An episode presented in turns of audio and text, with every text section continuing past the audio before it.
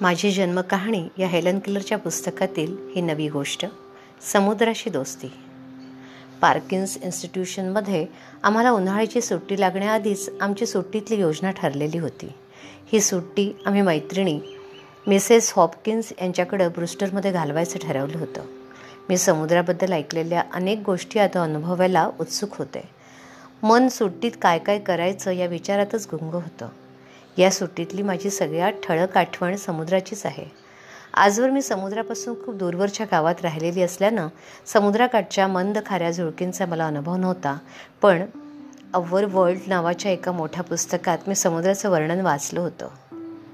ते वर्णन वाचून माझं कुतूहल वाढलं होतं. कधी एकदा प्रचंड समुद्राच्या गर्जना आणि लाटांचं खळाळणं मी स्पर्शानं अनुभवते असं वाटू लागलं. ही इच्छा आता सफल होणार या विचारानं माझं मन अधीरपणं उसळ्या मारू लागलं. बाईंच्या मदतीनं मी पोहण्याच्या पोशाख चढवायचा अवकाश मी वाळूतून धावत सुटले आणि भीतीचा विचारही मनात न आणता थंड पाण्यात बुडी घेतली. मोठ्या लाटा हेलकावत होत्या. लाटांच्या उसळ्यांबरोबर मन अपार आनंदानं थरथरायचं. अचानक या अत्यानंदाची जागा भीतीनं घेतली. माझा पाय एका खडकावर आपटला आणि दुसऱ्या क्षणात मी पाण्यात बुडाले.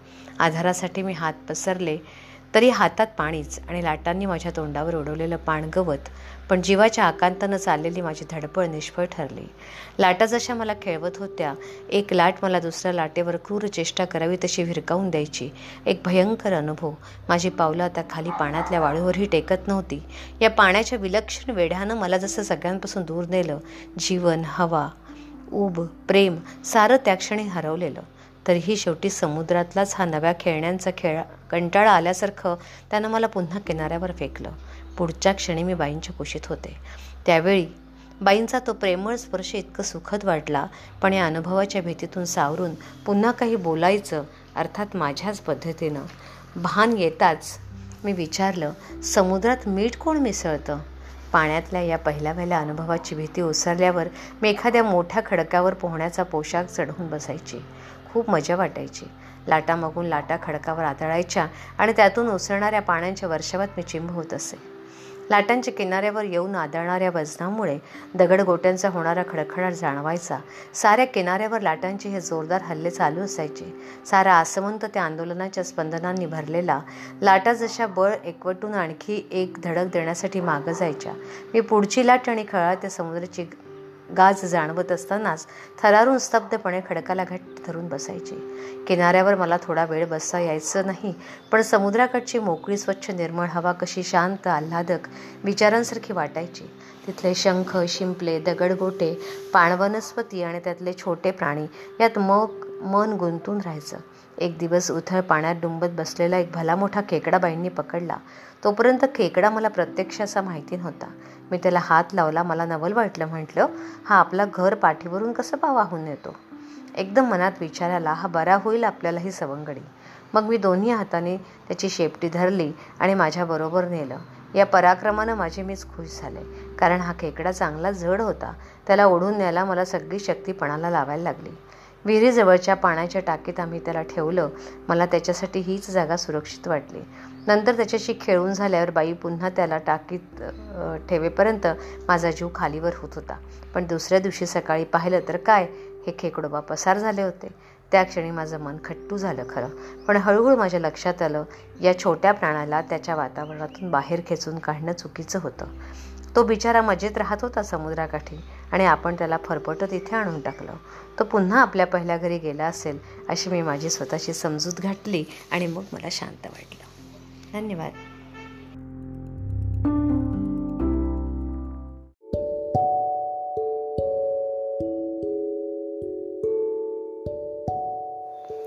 माझी जन्मकहाणी या हिलन किलरच्या पुस्तकातील माझी ही नवी गोष्ट बर्फाळ हिवाळ्यातली सफर. बोस्टनला पहिल्यांदा भेट दिल्यापासून जवळजवळ पुढचे सगळे हिवाळे मी उत्तरेतच राहिले. एका वर्षी मी न्यू इंग्लंड या गावी गेले होते. सर्वत्र गोठलेली सरोवरं आणि बर्फानं झाकलेली विस्तीर्ण प्रदेश होते. बर्फाच्या गमती जमती आणि त्याचे वेगवेगळे रूप मला इथं पहिल्यांदा अनुभवायला मिळाले. कुठल्याच्या अज्ञात रहस्यमय हातांनी जणू झाडाझुडपांची वस्त्र उतरवली होती. हे कळल्यावर त्यावेळी मला वाटलेलं आश्चर्य आजही स्मरणात आहे. क्वचित कुठंतरी एखादं सुरकतलेलं पान झाडावर एकाकीपणं हलत असायचं. इथले पक्षी हा बर्फाळ प्रदेश सोडून कुठल्याशा दूरच्या देशात निघून गेले होते. निष्पर्ण झाडावरची त्यांची रिकामी घरटं आता पांढऱ्या बर्फानं भरून गेली होती. डोंगरावर शेतांमध्ये जिकडे तिकडे हिवाळा पसरलेला त्यांच्या थंडगार स्पर्शानं जमीन जशी बधीर झाली होती. झाडांचं सारं चैतन्यच उतरून मुळांमध्ये गोळा झाले होते आणि मुळंसुद्धा मातीखालच्या अंधारात गाढ झोपी गेली होती. चराचरातल्या चैतन्याला आहोटी लागलेली होती. आकाशात सूर्य असला तरी दिवस थंड सुरकतलेलाच वाटायचा. शुष्क गवत आणि झुडपाचं रूपांतर आता बर्फाच्याच रानात झालेलं होतं. त्यांच्यावरूनही बर्फ लोंबत असायचा. एक दिवस थंडी अधिकच झोंबायला लागली. बर्फाचं वादळ होणार असल्यालाच हा इशारा होता. पहिला वेळेला हलका फुलका बर्फ अंगावर घ्यायला आम्ही बाहेर धावलो. तासन तास पिसासारख्या नाजूक बर्फाची मंद पखरण होत राहिली. सगळा प्रदेश सपाट गुळगुळीत झाला. मग रात्रीचा बर्फाळ काळोख सकाळी आजूबाजूच्या परिसराच्या साऱ्या खाणाखुणा बर्फात हरवल्या होत्या. सगळे रस्ते बर्फानं झाकलेले होते. परिसर ओळखायची सारी ठिकाणं बर्फातच गडप झाली होती.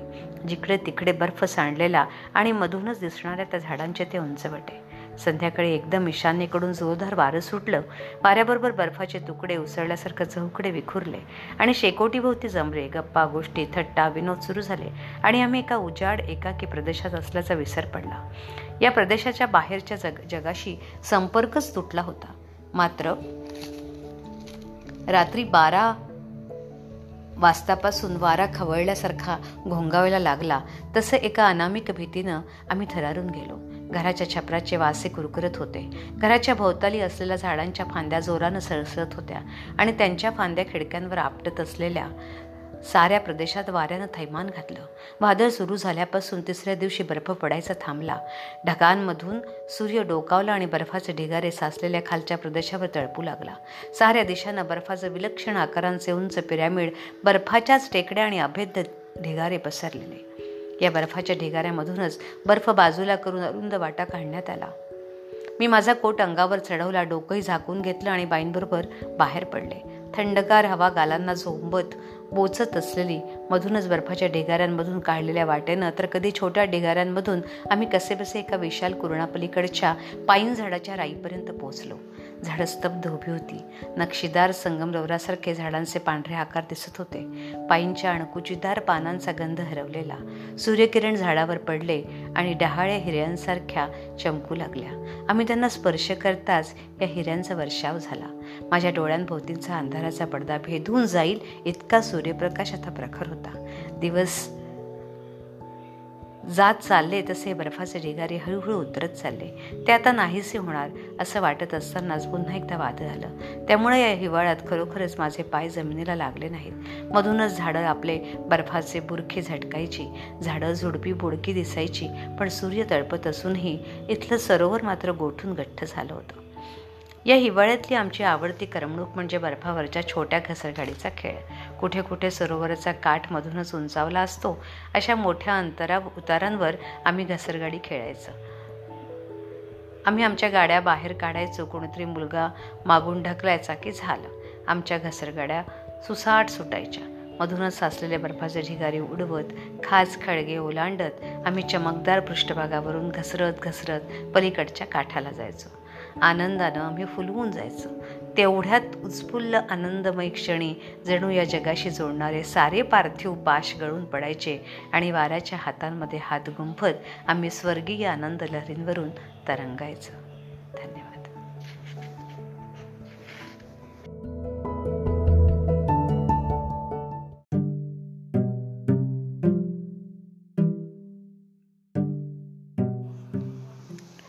अठराशे नव्वदमध्ये मी बोलायला शिकले.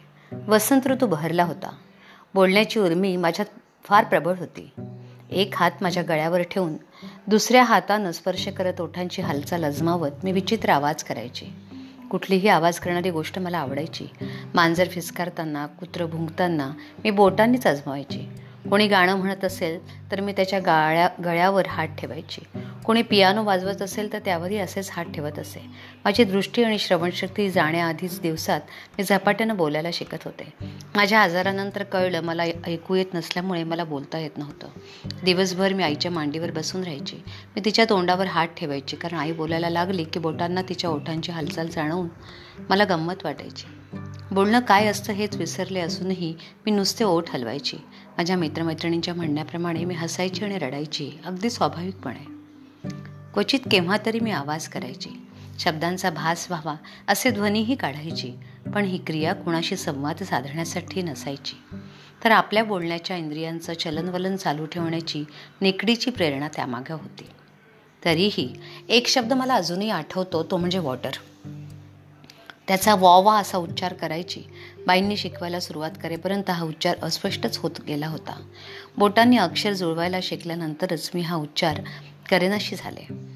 आपल्या आजूबाजूंची माणसं संवाद साधण्यासाठी आपल्यापेक्षा वेगळी पद्धत वापरतात याची मला बरेच दिवस जाणीव होती. बधीर मुलालाही बोलायला शिकवता येतं. हे कळण्याआधीही मला ज्या पद्धतीने संभाषण करायला लागायचं त्याबद्दल मी आतून फार असमाधानी होती. बोटांनी अक्षरं जुळवून बोलण्याशिवाय दुसरा मार्ग नसलेल्यांना नेहमीच जखडल्यासारखं कोंडल्यासारखं वाटतं. याच जखडलेपणाच्या जाणीवनं माझा कोणमारा व्हायचा संताप अनावर व्हायचा. या उणीवेवर मात करण्याची उर्मी उसळून वर यायची. मनात बऱ्याचदा काही विचार झेप घेऊन वर यायचे आणि उलट दिशेनं घोंगावत वाहणाऱ्या वाऱ्यासमोर पराभूत होणाऱ्या पक्ष्यांसारखेच ते मागे फिरायचे. तरीही ओठ हलवत उच्चार करू पाहायचा माझा हट्ट काही मी सोडायची नाही. या प्रयत्नानंतरही शेवटी मला निराशाच येईल. या भीतीनं माझे मित्र कशाला त्रास करून घेते स्वतःला? म्हणत माझी समजूत काढायचे. पण माझी धडपड मी चालूच ठेवली. लवकरच एका योगायोगानं माझ्या भोवतीची ही शांततेची भिंत कोसळून पडली. रॅनहिल्ड कॅटा नावाच्या एका मुलीची गोष्ट मला कळली आणि एक आदर्श माझ्यासमोर उभा राहिला. माझ्यासारखंच तिहेरी व्यंग असलेल्या लॉरा ब्रिजमनबद्दल मी आधी सांगितलंच आहे. ती बोस्टनच्या पर्किन्स इन्स्टिट्यूशनमधूनच शिकली होती. तिच्या एक शिक्षिका मिसेस लॅम्सन अठराशे नव्वदमध्ये मला भेटायला आल्या. त्या नुकत्याच नॉर्वे आणि स्वीडनचा दौरा करून आल्या होत्या. त्यांनी मला रॅनहिल कॅटाबद्दल बरंच काही सांगितलं. ही नॉर्वेमधील मुलगी माझ्यासारखीच अंध व बधीर होती. रॅनहिल बोलायला शिकली होती. मिसेस लॅम्सनकडून या मुलीच्या यशस्वी धडपडीची गोष्ट ऐकता ऐकताच मी उत्सुकतेने उचंबळून आले. मी पक्क ठरवून टाकलं आपण हे बोलायला शिकायचं. या बाबतीत आणखी सल्ला मदत घेण्यासाठी बाई मला सॅरा फुलर यांच्याकडे घेऊन जाईपर्यंत काही मला चैन पडलं नाही.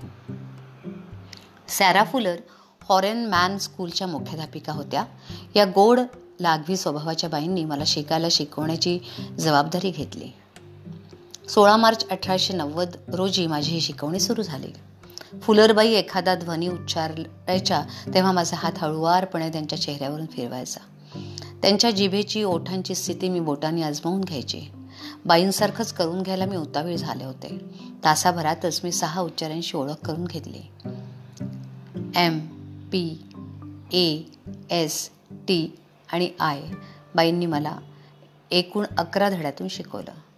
मी माझं पहिलं वाक्य सलग उच्चारलं. तेव्हा मला वाटलेलं आश्चर्य आणि आनंद अविस्मरणीय आहे. ते वाक्य मोडकं तोडकं अडखळत उच्चारलेलं असलं तरी शेवटी ते एक जिवंत मानवी संभाषण होतं. या पहिल्या पहिल्या उच्चारांनी मला नवं बळ दिलं. माझा बंदिस्त आत्मा जुनं मुक्त झाला. त्या स्फुट उच्चारांनी तिळा दार उघड म्हणून जादू व्हावी तसे सगळे अडसर दूर झाले आणि ज्ञानाकडे विश्वासाकडे नेणारा मार्ग मला मोकळा झाला. कधीही न ऐकलेले शब्द उच्चारण्यासाठी कसोशीने धडपडणारा कुठलाही बधीर मुलगा पहिला शब्द उच्चारतो त्यावेळी त्याला होणारा या शोधाचा आनंद वाटणारं थरारक आश्चर्य तो कधी विसरूच शकणार नाही. या अनुभवावरून गेल्यानंच माझ्या भावना अधिक समजतील. माझी खेळणी दगड झाडं पक्षी मुकी जनावरं चराचराशी मी अधीरपणे बोलत सुटले. मी हाक मारताच मिल्ट्रेड धावत माझ्याकडे यायची. किंवा माझी लाडकी कुत्री माझ्या म्हणण्याप्रमाणे बसायची उठायची तेव्हा मला कोण आनंद व्हायचा?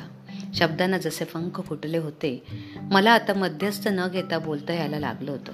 मलाही बोलण्याची देणगी लाभण्याचा आनंद शब्दांच्या पलीकडचा आहे. याआधी माझे विचार जसे माझ्या बोटांच्या तावडीतून सुटण्यासाठी तडफडत होते आता मी बोलू लागल्यावर हेच विचार माझ्या शब्दांमधून भरारा घ्यायला लागले. पण पण मी काही इतक्या सहजपणे बोलायला लागले नाही. आधी माझी प्राथमिक संभाषणाची नुसती ओळख झाली होती. सॅरा फुलर आणि माझ्या बाई सुलिव्हॅन या दोघांनीच माझं बोलणं कळायचं. बाकीच्यांना माझ्या शंभरातला एखादा शब्दसुद्धा कळणं शक्य नव्हतं. तसंच बोलायला शिकल्यावरही पुढची प्रगती काही माझी मीच केली नाही. बाईंची कल्पकता आणि निष्ठेनं चिकाटीनं न दमता त्यांनी माझ्यावर घेतलेल्या मेहनतीशिवाय मला पुढं जाणं शक्यच नव्हतं. त्यांच्या प्रयत्नामुळे मी बऱ्याचशा सहजपणे बोलू शकले. माझ्याकडून मीही त्यांना प्रतिसाद दिला. एक म्हणजे माझ्या अगदी जवळच्या मित्रमैत्रिणींनाही माझं बोलणं कळेपर्यंत रात्रंदिवस मी बोलण्याचा सराव करायची. माझ्या प्रयत्नांचा दुसरा भाग म्हणजे म्हणजे माझे उच्चार स्पष्ट नीट होत आहेत का नाही ते बघण्यासाठी मी बाईंची मदत घ्यायची. बरं नुसते शब्द उच्चारून पुरणार नव्हतं. त्यांच्या हर तऱ्हेच्या वाक्यरचनाही जमायला हव्यात. बाईंच्या मार्गदर्शनामुळे हळूहळू त्यात सफाई पण आली. पुढेही माझ्या बोलण्यातल्या चुका बाई माझ्या लक्षात आणून द्यायच्या. या सगळ्या धडपडीमागची भावना बधीर मुलांच्या शिक्षकांना ठाऊक असते. मला ज्या अडचणींना तोंड द्यावं लागलं त्यांची कल्पनाही या शिक्षकांना जास्त येईल बाईंच्या ओठांची हालचाल समजून घेण्यासाठी मी पूर्णतः माझ्या बोटांवर अवलंबून होते. गळ्याचे कंप तोंडाची हालचाल आणि चेहऱ्यावरील हावभाव मी स्पर्धाच्या संवेदनेतून जाणून घ्यायची. बऱ्याचदा समरण्यात चूकही व्हायची. अशावेळी तो शब्द किंवा वाक्य पुन्हा उच्चारायला लागायचं. कधीकधी बरोबर उच्चार येईपर्यंत तासन तास शब्द घोटवावे लागत. सराव आणि सराव. मला एका ध्यासानं झपाटलं होतं. मधून मधून उत्साह मावळायचा कंटाळायचा पण लवकरच आपल्याला घरी जायचंय आणि आपल्याला बोलताना हे ऐकून सगळ्यांना केवढा आनंद वाटेल या विचारांनी मनाला खूप उभारी मिळायची. घरच्यांशी बोलायची आणि बोलायला मी खूप अधीर पण व्हायची. या वाटचाली वाटचालीतल्या सगळ्या अडचणींवर मिल्ड्रेटशी आता गप्पा मारता येतील हाच विचार सतत मनात यायचा. मी आता मुकी नाही हे वाक्य मनात प्रतिध्वनी उमटवावेत तसे वारंवार उसळत राहायचे. आईशी आता बोलता येईल तिच्या ओठांवरून बोट फिरवत तिचंही मन जाणून घेता येईल. या सुखद विचारांनाच निराशा कुठल्या कुठे पळून जायची? बोटांनी अक्षरं जुळण्यापेक्षा बोलणं किती सोपं आहे हे कळल्यावर माझी मीच चकित झाले. मग त्यानंतर कधी कुणाशी बोलताना मी बोटांनी अक्षर लिहिण्याची पद्धत वापरलीच नाही. अर्थात बाई आणि माझे काही मित्र नंतर नंतरही माझ्याशी याच पद्धतीनं बोलत. मी ह्या हाताने अक्षर लिहिण्याची पद्धत जरा तपशिलावर सांगितली तर मला वाटतं ती अधिक स्पष्ट होईल. बऱ्याच जणांना आमची ही संभाषण पद्धती उलगडत नव्हती. मला जो कोणी वाचून दाखवत असेल किंवा माझ्याशी बोलत असेल तो हाताने अक्षरं जुळवतो. मी बोलणाऱ्याच्या हाताच्या हालचालींमध्ये अडथळा येणार नाही अशा रीतीनं हलकेच त्याच्या हातावर हात ठेवते. बघावं इतक्या सहजतेने हातानं बोलणाऱ्याच्या हाताची स्थिती आजमावता येते. सामान्य माणूस वाचताना जसा प्रत्येक अक्षर काही सुटं सुटं करून वाचत नाही तसंच मलाही प्रत्येक अक्षर न अक्षर वेगळं करून जाणून घ्यावं लागत नाही. सततच्या सरावानं बोटं खूप लवचिक होतात. माझे काही मित्रमैत्रिणी तर एखाद्यानं कौशल्यानं टाईपरायटरवर टाईप करावं इतक्या सफाईनं आणि वेगानं अशा पद्धतीनं लिहितात. बाकी सगळं एरवीच्या लिहिण्यासारखंच असतं. मला बोलता यायला लागल्यावर कधी एकदा घरी जाते असं वाटू लागलं. अखेर एकदाचा तो अत्यानंदाचा दिवस उजाडला. परतीच्या प्रवासातही मग सतत बाईंशी बोलत राहिले. केवळ काहीतरी बोलायचं म्हणून नव्हे तर आपलं बोलणं जास्तीत जास्त चांगलं व्हावं यासाठी शेवटच्या मिनिटापर्यंत सराव व्हावा म्हणून. घरी गेल्यावर माझं बोलणं ऐकून आईनं मला मारलेली मिठी आठवली की आजही माझ्या डोळ्यात पाणी येतं. मी उच्चारलेला शब्द न शब्द तिनं कानात साठवला. भाना उच्चंबळून आल्यामुळे तिलाही काही बोलता येईना. शब्द फुटेनात आनंदानं ती थरथरत होती. मिल्ट्रेटनं माझा मोकळा हात हातात घेऊन त्यावर प्रेमानं आपले ओठ टेकवले. आनंदाने ती नाचत सुटली. बाबांनाही प्रेमानं आणि अभिमानानं इतकं भरून आलं होतं की कितीतरा वेळा त्यांना बोलायचंच सुचेना. सारं घर कसं आनंदून गेलं होतं. हा एपिसोड वाचताना मला हे आवडणं असं झालं.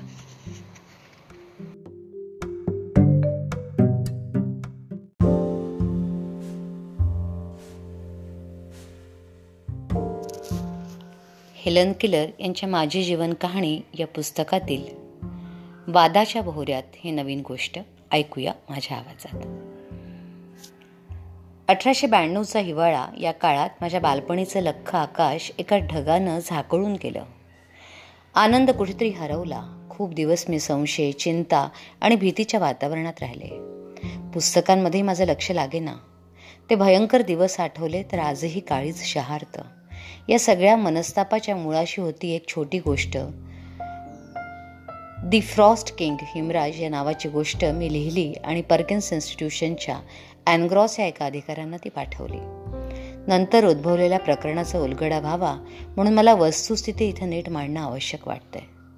मी बोलायला शिकल्यानंतर सप्टेंबर ते नोव्हेंबर या काळात मी घरीच होते. तेव्हा ही गोष्ट मी लिहिली. आम्ही आमच्या डोंगरावरच्या बंगल्यात नेहमीपेक्षा जरा जास्त दिवस राहिलो होतो. तिथे असताना एकदा बाईंनी माझ्यापाशी पालवीच्या सौंदर्याचं वर्णन केलं होतं. बहुधा त्या वर्णनामुळे मी आधी केव्हा तरी ऐकलेली आणि नकळत माझ्या मनात रुजून राहिलेली एक गोष्ट मला पुन्हा आठवली. मला वाटलं ही गोष्ट आपल्याला सुचते. मग या गोष्टीतल्या कल्पना विसरायच्या आत ते लिहून काढलं पाहिजे. असं वाटून मी अधीरपणे ते लिहायला बसले. विचारांचा ओघ सहजपणे येत होता आणि त्यामुळे मला लिहिताना फारच मजाही वाटली. शब्द प्रतिमा जणू माझ्या बोटांवर झरझर उतरत होते. वाक्यावागून वाक्य मी सुचतील तशी माझ्या ब्रेल पार्टीवरती लिहून काढली. हे शब्द आणि प्रतिमा मला इतक्या सहजपणे सुचत होत्या याचाच अर्थ त्या माझ्या मनातून उतरलेल्या नव्हत्या.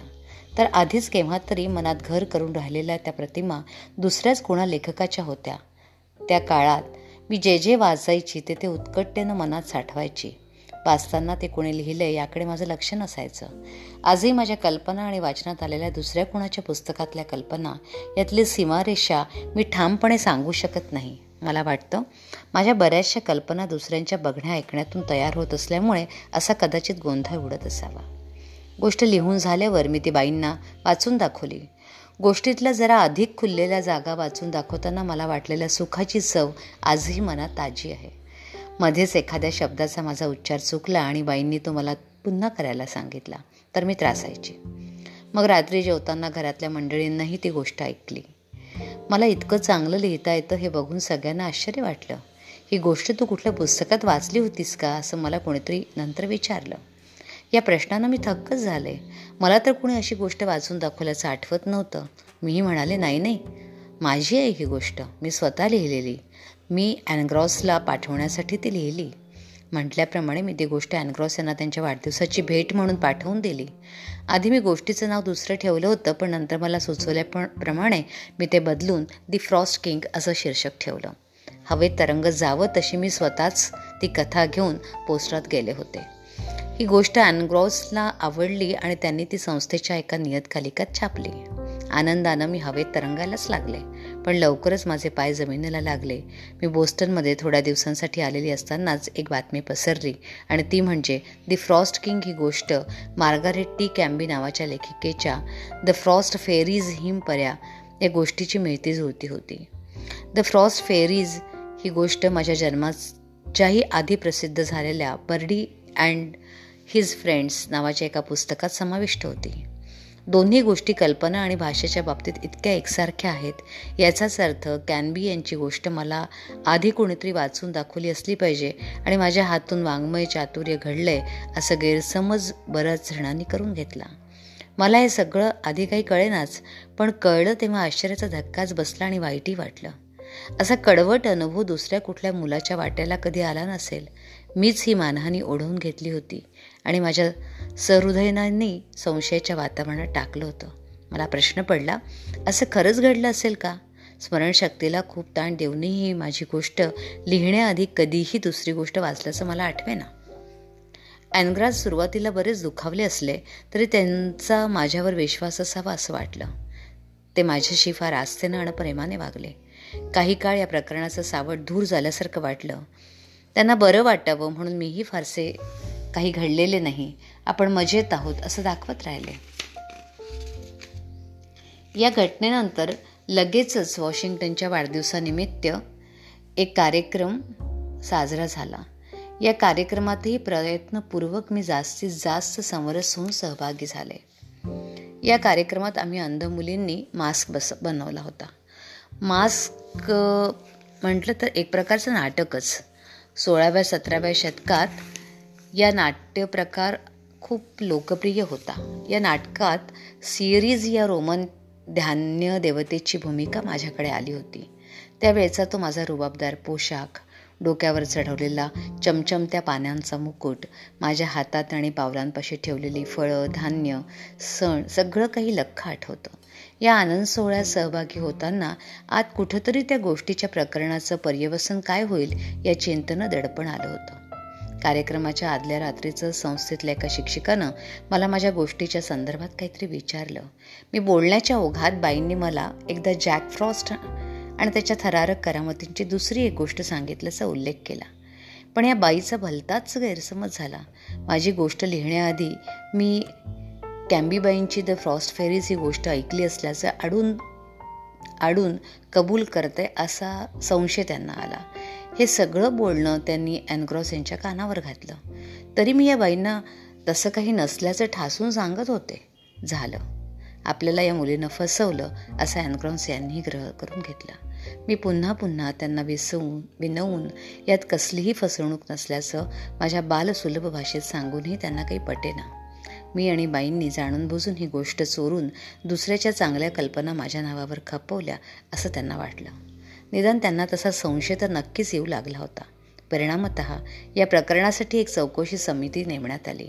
त्या संस्थेतले शिक्षक आणि अधिकारी होते. या समितीला सामोरं जाताना बाईंना माझ्याबरोबर येण्याची परवानगी नव्हती. मी एकटीच आत गेले. नंतर माझ्यावर ज्या पद्धतीने उलटसुलट प्रश्नांचा भडीमार झाला त्यावरून मी द फ्रॉस्ट फेरीज ही कॅन बी यांची कथा आणि ऐकल्याचं आपल्याला आठवतंय असं कबूल करायला हे लोक मला भाग पाडतायत असं वाटलं.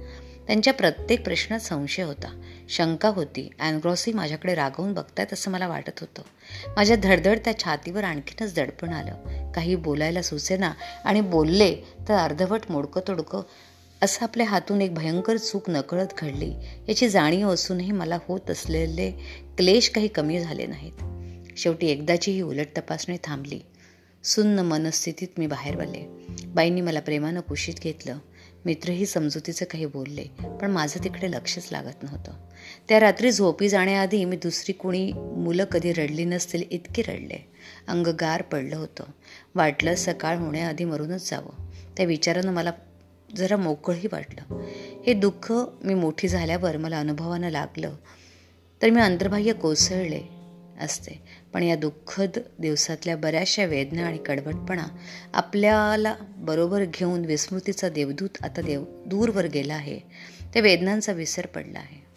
बाईंना कॅनबियनने लिहिलेली द फ्रॉस्ट फेरीज ही गोष्ट किंवा ती ज्या पुस्तकात होती ते बर्डी अँड हिज फ्रेंड्स याबद्दल काहीच माहिती नव्हतं. डॉक्टर अलेक्झांडर ग्रॅम्बेल यांच्या मदतीनं बाईंनी मला एकूण घटनेचा बारकाईनं शोध घेतला. त्यातून उलगडा झाला तो असा की चार वर्षापूर्वी उन्हाळ्यात आम्ही ब्रुस्टरला मिसेस सोफिया हॉपकिन्स यांच्याकडे राहायला गेलो होतो. तेव्हा हॉपकिन्स बाईंकडे बर्डी अँड फ्रेंड्स हे पुस्तक होतं. त्यावेळी माझ्या बाई काही दिवस सुट्टी घेऊन मला त्यांच्याकडे ठेवून गेल्या होत्या. माझं मन कुठेतरी रमवायचं म्हणून हॉपकिन्स बाईंनी मला बरीच पुस्तकं वाचून दाखवली. पण माझ्यासारखंच त्यांनाही या वाचनात द फ्रॉस्ट फेरीज वाचून दाखवल्याचं आठवत नव्हतं. पुढे घर विकताना त्यांनी घरातली जुनी पाठ्यपुस्तकं परिकथा अशी बरीच पुस्तकं विकली. त्यातच बहुधा बर्डी अँड फ्रेंड्स हेही पुस्तक होतं. त्यामुळेच माझ्यावर ओढवलेल्या प्रसंगानंतर बाईंनी त्यांच्याकडे या पुस्तकाबद्दल विचारलं तेव्हा ते त्यांच्याकडे नव्हतं. त्या दिवसात माझ्या लेखी या गोष्टींना फारसा अर्थ नव्हता पण करमणुकीचं दुसरं कुठलं साधन नसल्यामुळं गोष्टींमधल्या नव्या नव्या शब्दांची जुळवणीच गमतीची वाटायची. लक्षात आहे ते इतकंच की बाई परत आल्यावर त्यांना अर्थ विचारू अशा विचारानं शब्द मनात साठवून ठेवण्यासाठी मी आटापाटा करायची. एक गोष्ट मात्र निश्चित होती आणि ती म्हणजे इथल्या वास्तव्यात ऐकलेल्या गोष्टींमधली भाषेचा माझ्या मनावर खोल ठसा उमटला. अर्थात भाषेचा माझ्यावर प्रभाव पुढे खूप दिवसांनी लक्षातही आला. हॉपकिन्स बाईंकडील मुक्कामातच बाई सुट्टी संपवून परत आल्यावर लगेच त्यांनी मला दुसरी कुठली तरी गोष्ट वाचून दाखवायला सुरुवात केली. त्यात रंगल्यामुळेही असेल कदाचित.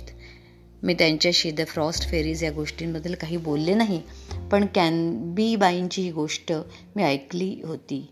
ही वस्तुस्थिती होती.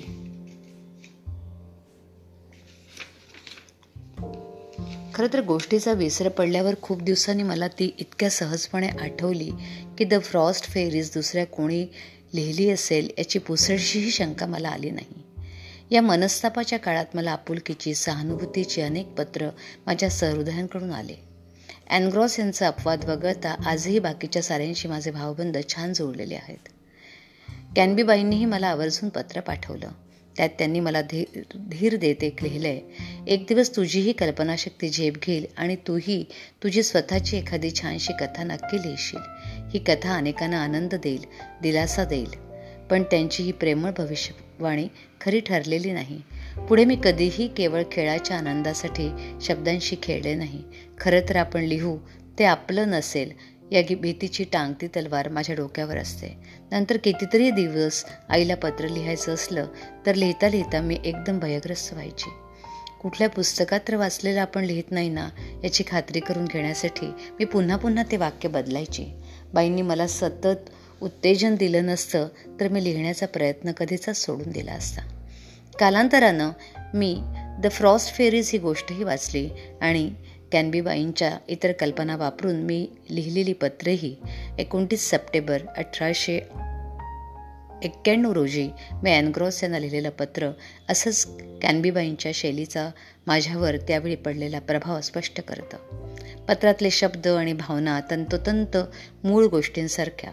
मी कॅनबीबाईंच्या गोष्टीनं नकळत पण अतिशय भारली गेली असली पाहिजे. नाहीतर पत्रापत्रातून आणि माझ्या गोष्टीतूनही मूळ गोष्टी एवढी झिरपलीच नसती. वाच वाचनातल्या आवडलेल्या कल्पना विचार आत्मसात करून ते आपलंच वाटावं अशा पद्धतीने पुन्हा मांडण्याची मला जशी सवयच लागली होती. ही सवय माझ्या सुरुवातीच्या पत्रव्यवहारातून आणि लेखनातूनही दिसते. एकदा आम्हाला वर्गात ग्रीस आणि इटलीतल्या प्राचीन शहरावर निबंध लिहायला सांगितलं. आता नेमकं नाव आठवत नाही पण अशाच कुठल्याशा पुस्तकांमध्ये असलेली त्या त्या शहराची उठवदार शैलीत लिहिलेली माहिती मी या निबंधासाठी कामी लावली. अर्थात त्यात बदल करून थोडासा. अँग्रॉस ग्रीक रोमन इतिहासाचे अभ्यासक आणि भक्त असल्याचं मला माहिती होतं. इटली आणि ग्रीसबद्दल कोणी आस्थेनं बोललं लिहिलं की ते खुशीत येऊन त्याला दाद द्यायचे. साहजिकच आम्हाला दिलेला निबंध लिहिताना मी अजिबात कसूर केली नाही. कविता इतिहास जे जे काही विषयाच्या संदर्भात वाचनात आलं होतं ते मी माझ्या निबंधात खुबीनं पेरलं. नंतर माझ्या निबंधाविषयी बोलताना अँग्रॉस म्हणाले या निबंधातल्या कल्पना अतिशय काव्यमय आहेत. पण पण माझ्यासारखी अकरा वर्षाची अंधबधीर मुलगी इतकं काव्यमय लिहू शकेल का? अशी शंका त्यांनी कशी कशी नाही आली कोणास ठेव?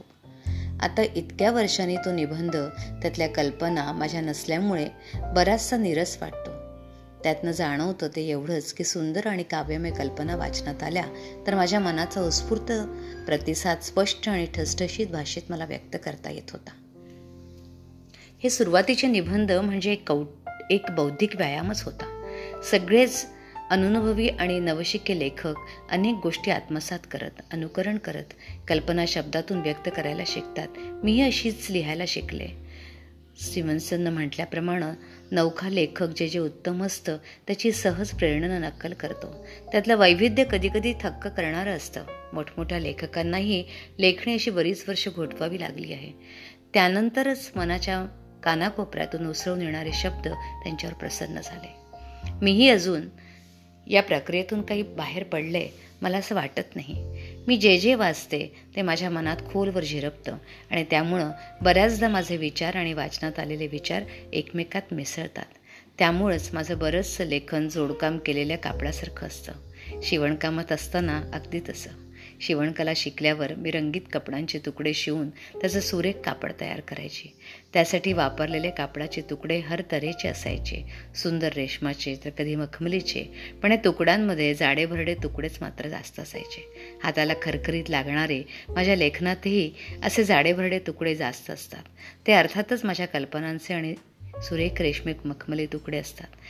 ते मी वाचलेल्या लेखकांच्या चमकदार कल्पनांचे प्रगल्भ मतांचे माणसाचं मन अनेक सहज प्रवृत्तीचं एक अजब रसायन आहे. त्यात मिसळलेल्या संदिग्ध कल्पना धुसर भावना आणि अस्पष्ट विचार समृद्ध भाषेतून व्यक्त करता येणं ही लेखनातली सगळ्यात मोठी अडचण आहे असं मला वाटतं. लेखनाचा प्रयत्न एखादा अवघड चिनी कोडं जुळण्यासारखंच असतं. लिहिताना मनात एक आकृतिबंध तरळत असतो. तो शब्दांमधून उभा राहायचा असतो. पण शब्द मोठे फसवे असतात बरं. ते हुलकावणे देत राहतात. हव्या त्या ठिकाणी नेमकेपणानं चपकल बसत नाहीत आणि शब्द चपकलपणानं बसले तर त्यातून मनातला आकार कागदावर उतरेलच असं काही नाही. पण कुणीतरी या लेखनाच्या कारगिरीत यशस्वी झालंय. हे आपल्याला माहिती असतं. पण आपणही लिहिण्याचा प्रयत्न करत असतो. मुख्य म्हणजे पराभव इतक्या सहजपणे मान्य करायची आपली सवयच नसते. स्वयंप्रज्ञ प्रतिभावंत होण्याचा मार्गच हा एक. तो म्हणजे प्रतिभावंत म्हणूनच जन्माला येणं. असं स्टीव्हन्सननी सांगूनच ठेवलंय. मला एवढी प्रतिभेची देणगी लाभली नसेल पण कधीतरी मी माझ्या कृत्रिम लटक्या लेखनाच्या चौकटीतून बाहेर पडेल अशी मला आशा आहे. कदाचित त्यावेळीच माझे स्वतःचे विचार आणि अनुभव वर उसळून येतील. तोपर्यंत आशा आणि आत्मविश्वास जागवत मी माझे प्रयत्न मात्र चालूच ठेवणार. दी फ्रॉस्ट किंग या माझ्या पहिल्या वहिल्या गोष्टीच्या कडवट आठवणींचं सावट माझ्या प्रयत्नांवर मी कधीही येऊ देणार नाही. पण एकूण या सगळ्या अनुभवातून काही चांगलंही निघालं असेल. कदाचित त्यामुळंही लेखनातल्या अडचणींना विचार मी करायला लागले असेल. वाईट एकाच गोष्टीचं वाटतं की एनग्रॉस यांच्यासारखा एक स्नेही माझ्यापासून माझ्या त्या गो गोष्टीमुळे दूर गेला. ही माझी जीवन कहाणी लेडीज होम्स जर्नल या नियतकालिकात प्रसिद्ध झाल्यानंतर एनग्रॉस यांनी मॅसी नावाच्या त्यांच्या एका मित्राला लिहिलेल्या पत्रात फ्रॉस्ट किंग प्रकरणात मी निर्दोष असल्याचं त्यांचं मत होतं असं म्हटलंय. अँग्रॉस यांनी या पत्रात चौकशी समितीबद्दलही लिहिलंय. या समितीतल्या आठ सदस्यांमध्ये चौघं अंध होते. समितीपैकी चौघांचं मत कॅनबीबाईंची गोष्ट मला माझी गोष्ट लिहून होण्याआधी माहिती होती असं होतं. बाकीची मंडळी या मताशी सहमत नव्हती. आपण या सहमत नसलेल्या सदस्यांच्या बाजूनं मत दिलं असंही अँग्रॉस यांनी पत्रात म्हटलं आहे कसंही असलं तरी चौकशी समिती पुढे अँग्रॉस यांच्या खोलीत गेल्यावर मला ते वातावरण फार विखारी आणि दहशतीचं असं वाटलं होतं. हे मी विसरू शकत नाही. खरं तर याच खोलीत आपल्या चिंता विसरून अँग्रॉस पूर्वी माझ्याशी किती प्रेमानं बोलत. मी आणि बाई या प्रकरणात निर्दोष असल्याचं त्यांना बरेच दिवस वाटत होतं. मग एकदम त्यांचं मत कसं बदललं कोण जाणे? त्या चौकशीचे तपशील मला नंतर कळले नाहीत. ना त्या समितीतल्या सदस्यांचं नावही मला कधी कळलं. फ्रॉस्टकिंग प्रकरण माझ्या शिक्षणाच्या आणि च्या वाटचालीतला एक महत्त्वपूर्ण अध्याय होता. त्यातून काही गैरसमज उद्भवू नयेत असं मला वाटलं म्हणून मी त्याबद्दल एवढं तपशीलवार लिहिलं आहे. सगळी वस्तुस्थिती मला जाणवली तशी मी मांडली. त्यामागं माझं समर्थन करण्याचा व कोणावरही दोषारोप करण्याचा मुळीच हेतू नाही. धन्यवाद.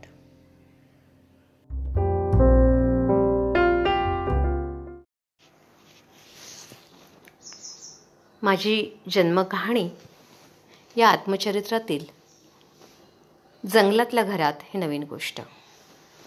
सप्टेंबर ते नोव्हेंबर या काळात मी आमच्या घरीच राहिले. बोस्टनहून मी परतले होते ते अंतरंगात आल्हादक आठवणी साठवूनच. बोस्टन भेटीच्या दिवसातले अनुभव इतके समृद्ध आणि वैविध्यपूर्ण होते की त्या भेटीच्या आठवणींनीच मन नवलाईनं भरून येतं. वाटतं ती जशी सगळ्यांची सुरुवात होती एका उमळण्याची नांदी एका नव्यानं सुंदर जगातले खजिने जसे माझ्या पायाशी लोळण घेत होते. वळणावळणावर काहीतरी नवीन नवीन मला भेटतच होते. वळणावळणावर आनंद स्वागताला उभा होता. मी प्रत्येक अनुभवात स्वतःला झोकून दिलं. क्षणभरही विसावले नाही. एकाच दिवसात सगळं आयुष्य जगून घेणाऱ्या त्या कुठल्याशा किटकासारखी मी अधीर झाले होते. माझ्या आयुष्याला वेग आला. माझ्या हातावर अक्षर जुळवत माझ्याशी बोलणारी खूप माणसं मला या दिवसांमध्ये भेटली. त्यांची आपुलकी फार उत्साह वाढवणारी होती. आणि हो त्यामुळंच एक चमत्कारही घडला. माझ्या आणि इतरांच्या मनातल्या नापीक जागा गुलाब भरावे तशा बहरल्या. इथं आल्यावर आम्ही सगळी घरातली मंडळी आमच्या उन्हाळ्यासाठीच्या बंगल्यात राहायला गेलो. हा छोटा बंगला आमच्या टस्कंबियापासून चौदा मैलावरचा एका डोंगरावर होता. या बंगल्याजवळच एक सुनखडीची ख खाण होती. बरीच वर्ष ही खाण ओसाडत होती. वरच्या खडक्यांमधल्या झऱ्यांमधून फुटलेले तीन छोटे अवखळ ओहोळ या खाणीतून व्हायचे खडक जिथे त्यांना अडवू पाहायचे तिथून उड्या घेत हसल्यासारखे त्यांचे धबधबे कोसळत राहत. मोकळी जागा नेछांनी गच्च भरलेली असल्यानं चुनखडीचे थर आणि कुठं कुठं हे ओहोळी झाकले जायचे. बाकी डोंगरावरही घनदाट रान होतं. त्यात भली मोठी ओकची आणि शेवाळ्यांचे स्तंभ असावेत तशा बुंध्यांची भव्य सदारहित झाडं होती. त्यांच्या फांद्यांवरून आयव्ही मिसलेटो अशा वेली रोपांच्या माळा ला लोंबत पसिमनच्या पिवळ्या फळांची झाडंही खूप होती. कानाकोपऱ्यात त्यांचा गंध दरवळायचा. या मोहक गंधानं मन मोहित व्हायचं. कुठं कुठं झाडाझाडांवर मस्केंडाईन आणि स्पकरनॉंगच्या वेली पसरलेल्या असत. त्यामुळं इथं वेलींचे मांडव असल्यासारखंच वाटायचं. या मांडवांमधून फुलपाखरं आणि गुणगुणणारे किडे भिरभिरत असायचे. दुपार कलत असताना या गच्च झाडीतल्या हिरव्या पोकळ्यांमध्ये हरवून जाण्यात मोठाच आनंद होता. मावळतीच्या वेळीही इथले शीतल मधुर गंध मन उत्साहित करायचे. डोंगराच्या माथ्यावर ओक आणि पाईंच्या झाडांनी वेढलेल्या सुंदर जागी आमचा बंगला होता.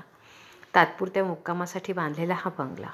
मधल्या लांबलचक हॉलच्या दोन्ही बाजूंनी छोट्या खोल्या होत्या. घराभोवती प्रशस्त अंगण होतं. इथे डोंगरावरचे गंधित वारे वाहत वाहत वाहत राहत. आमचा बराच वेळ इथंच जायचा. कामं धामं खाणं पिणं खेळणं बागडणं या मोकळ्या जागेतच चालायचं. मागील दारी एक मोठं थोरलं बटरनटचं झाड होतं. त्याच्या भोवती पायऱ्या बांधलेल्या होत्या. इथं तर झाडं इतकी दाटीवाटीनं होती की मलाही स्पर्श करून अजमावता यायचं. वाऱ्यानं फांद्या हलतायत पानं टपाटपा गिरक्या घेत आहेत गळून पडतायत. या घरात एकदा खूप पाहुणे आले. संध्याकाळी शेकोटी भोवती त्यांच्या पत्त्यांचा अड्डा जमला. इथं बसून मंडळी थट्टा विनोदात सगळं खेळ हसत खेळत गप्पा मारू लागली. मग पक्षी मासे आणि प्राण्यांच्या शिकारींच्या चित्तथरारक कथा रंगल्या. आपण किती रानटी बदकं आणि टर्की पक्षी मारले जबरदस्त ट्राऊट मासे कसे पकडले अतिशय लबाड कुल्ले कसे गोळीनं उडवले लहानपण डोकेबाज ॲपॉसमला किती अक्कल हुशारीनं चकवलं आणि अत्यंत चपळ हरणाला कसं गाठलं अशा त्यांच्या मसालेदार शिकार कथांची जशी स्पर्धा सुरू झाली. वाटलं. या कावेबाज शिकारी मंडळींपुढे सिंह वाघ अस्वल आणि इतर वन्य प्राणी काही टिकणार नाहीत. झोपायची वेळ आली आणि हा अड्डा मग उद्या शिकारीला असे एकमेकांना ओरडून हाळी देत पांगला. बाहेर हॉलमध्ये तात्पुरत्या जमवलेल्या अंथरुणांवर या लोकांनी अंग पसरून दिलं. नंतर उशिरानं हॉलमध्ये पसरलेले हे शिकारी आणि त्यांच्या कुत्र्यांचे प्रदीर्घ श्वास घुमतायत असं जाणवत राहिलं. पहाटे कॉफीच्या दरवानं जाग आली. बंदुकांचा खडखडाट सुरू झाला. एकमेकांना या हंगामातली जोरदार शिकार होणार असं म्हणून दंडण पावलं टाकत या शिकाऱ्यांची लगबग सुरू झाली. बाहेर झाडांखाली बांधून ठेवलेले घोडे टापा घुमवू लागले. रात्रभर मोठ्यानं खिंखाळत उभं राहण्यापेक्षा त्यांना उद्योग नसल्यामुळे आता त्यांना जायची घाई झालेली. शेवटी एकदाचे हे शिकारी घोड्यांवर स्वार झाले. लगाम खणखणले. चापकांचे फटकारे घुमले. कुत्री पुढे धावत सुटली. असे महारथी आरडा ओरडा करत कुत्र्यांना दांडग्या आरोळ्या देत एकदाचे लवाजमानं धूळ उडवत निघाले. नंतर सकाळी आम्ही जेवणाच्या तयारीला लागलो. जमिनीत एक खोल गट खड्डा खणून विस्तव पेटवला. त्यावर मोठ्या फांद्या आडव्या मांडल्या. त्यावर सळई ठेवून तिला मांस टांगून मग ते खरपूस भाजलं. त्या विस्तवाभोवती निग्रो नोकर उकिडवे बसून लांबलचक फांद्या घेऊन माशा हकलत राहिले.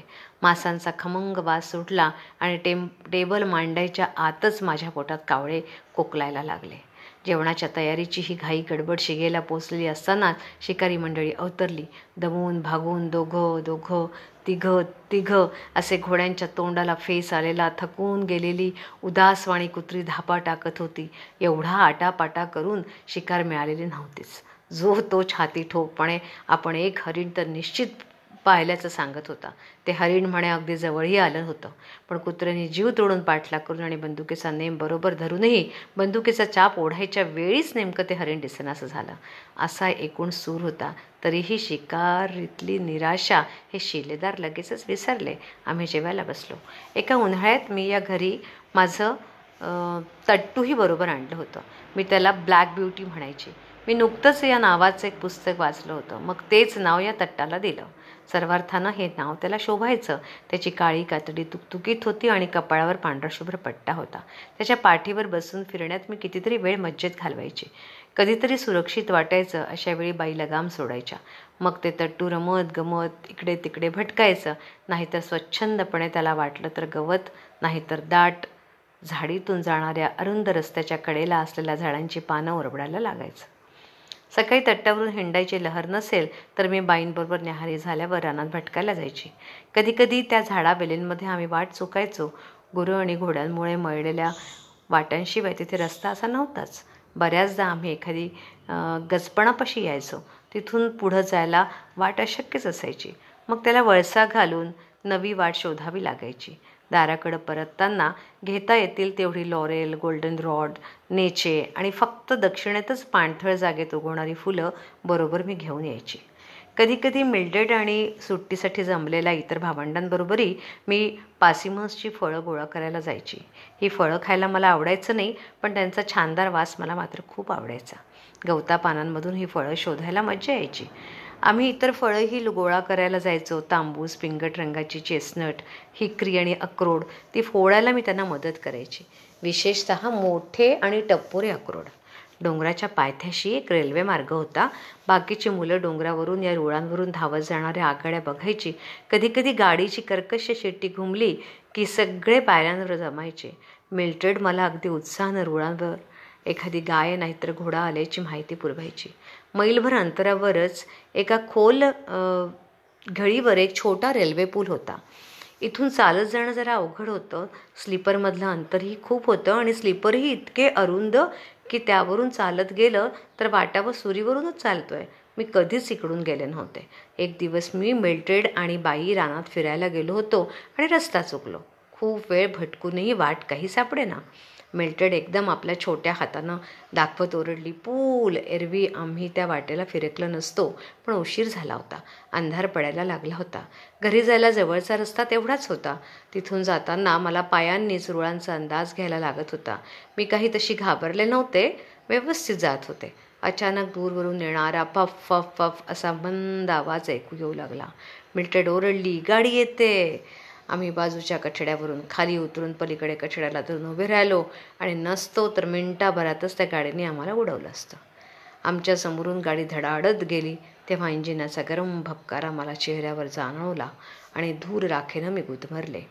गाडी पुढं जात असताना पुलाला हादरे बसत होते. वाटलं आता आपण खालच्या थळीतच कोसळणार.